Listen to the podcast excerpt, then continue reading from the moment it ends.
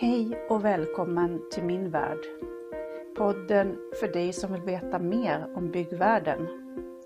Här kommer jag dela med mig av mina erfarenheter, vad du behöver veta om du ska bygga nytt eller renovera ditt hus. Välkommen till Fråga Byggkonsulten. Mitt namn är Eva Karlsson.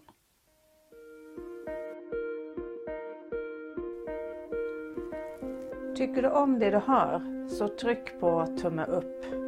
Följ min podd så att du inte missar nästa avsnitt och dela gärna så att fler får ta del av min kunskap. Idag kommer jag prata om attefallshus.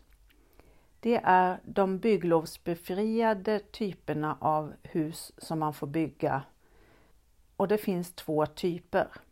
Ett heter komplementbyggnad och ett annat heter komplementbostadshus. Sen finns det ytterligare tre fall av attefallsåtgärder, men det pratar jag om i nästa avsnitt. Komplementbostadshus är som det låter ett bostadshus. Det är inrett som en självständig bostad.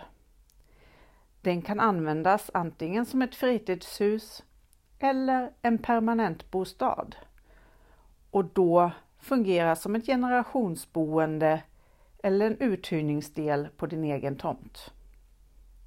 Komplementbyggnad är ett komplement till ditt bostadshus.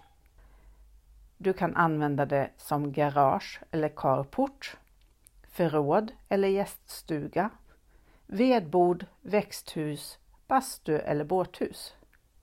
Men du kan inte bygga ett komplementbyggnad för en verksamhet. Så du kan inte ha kiosk eller bilverkstad eller någon annan verksamhet i en komplementbyggnad.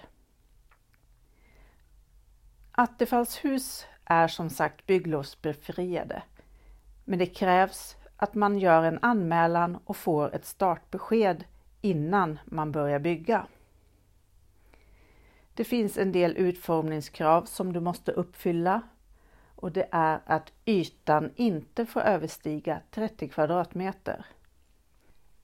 Det ska vara ett fristående hus, men du kan dela upp ytan i flera byggnader.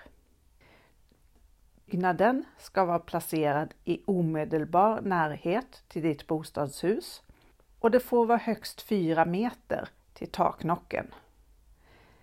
Men du får inte placera det närmare än 4,5 meter från fastighetsgränsen utan tillstånd från grannar. De handlingarna som ska lämnas in vid anmälan är en situationsplan, planritning, fasadritningar, sektionsritningar, en teknisk beskrivning och en kontrollplan. Och vid komplementbostadshus ska du även lämna in konstruktionsritningar över grunden och stommen. Förklaringarna på vad handlingarna visar för någonting pratade jag om i avsnitt 3.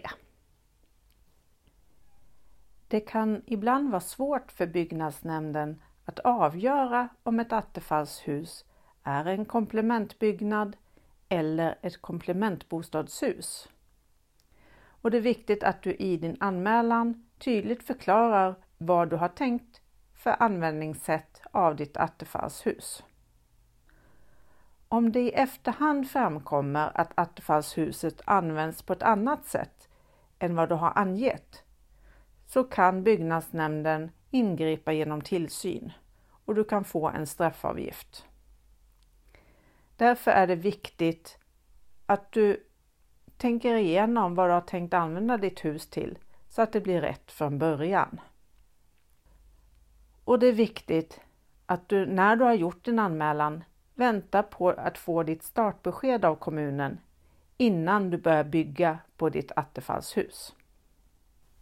Så välkommen igen till Fråga Byggkonsulten. Och mitt namn är Eva Karlsson. Tycker du om det du hör så tryck på tumme upp. Följ min podd så att du inte missar nästa avsnitt och dela gärna så att fler får ta del av min kunskap.